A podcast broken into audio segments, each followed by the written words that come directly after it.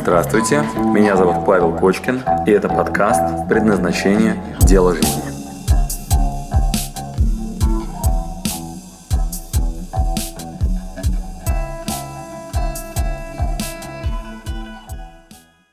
Итак, как выглядят наши исходные данные? Чаще всего это просто лес сомнений.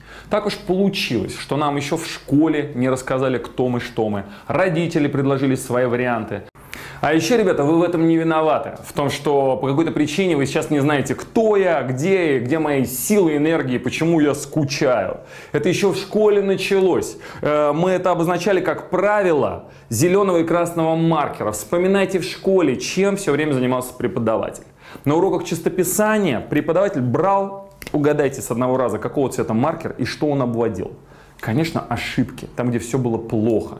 И представьте себе, э, на протяжении 10 лет вам показывают, где вы косячите. И однажды мама, отправив своего ребенка в такую школу, когда он вернулся назад, сделала совершенно по-другому. Она взяла зеленую ручку и стала обводить самые лучшие буковки, которые лучшие из того, что он может сделать. Вы вообще по отношению к себе, как себя ведете-то? Вы подчеркиваете самое лучшее или постоянно акцентируйте внимание на том, где не получилось. Значит, все внимание в нашей с вами средней школе, просто вдумайтесь, направлено куда? В плохое. Куда еще? Самое лучшее, да? Ты, наверное, была одна из тех, которые вот, ну, где завуч подбегал и говорил, у тебя 5 по математике. Потом подходил директор школы и говорил, вот это да, посмотрите, у нее 5 по математике. Родители в школу, у нее пятерка. Не так был? Ну тогда подожди, давай, мы вернемся тогда вот, ну, к реалиям. Значит, и вспомним другой пример. У него 2 балла, и он ни хрена не учится по вот этому предмету. Тогда что происходит?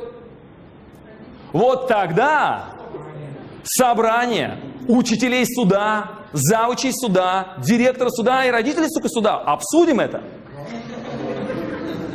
Как бы услышать свой внутренний голос? Как бы сделать так, чтобы вот этот лес сомнений превратился в кристально чистую дорогу, по которой я могу двигаться в направлении своей мечты? Мы создали квест. Такая, знаете, игра. Вот, по поиску самого себя. Она вся посвящена тому, где у меня пятерки, где у меня предрасположенность, где у меня все получится, где я крутой, где я сильный, где мое предназначение, призвание и все такое. И вспомните ваш лучший предмет. Как вы в нем учились, как вам хотелось этим заниматься. Ну, как это круто вообще заниматься любимым делом. Начнем с крайне простого первого задания. Давай определим, насколько глубоко ты вообще в чаще сейчас застрял.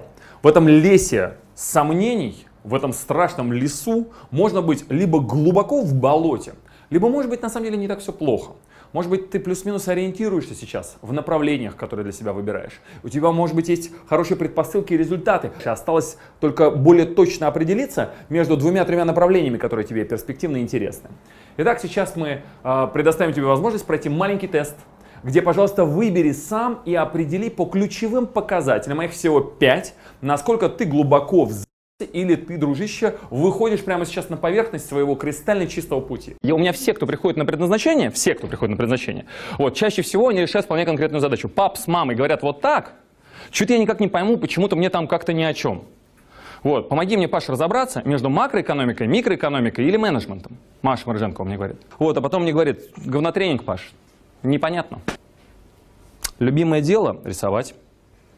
А, как бы я время свободное проводил, если было бы достаточно?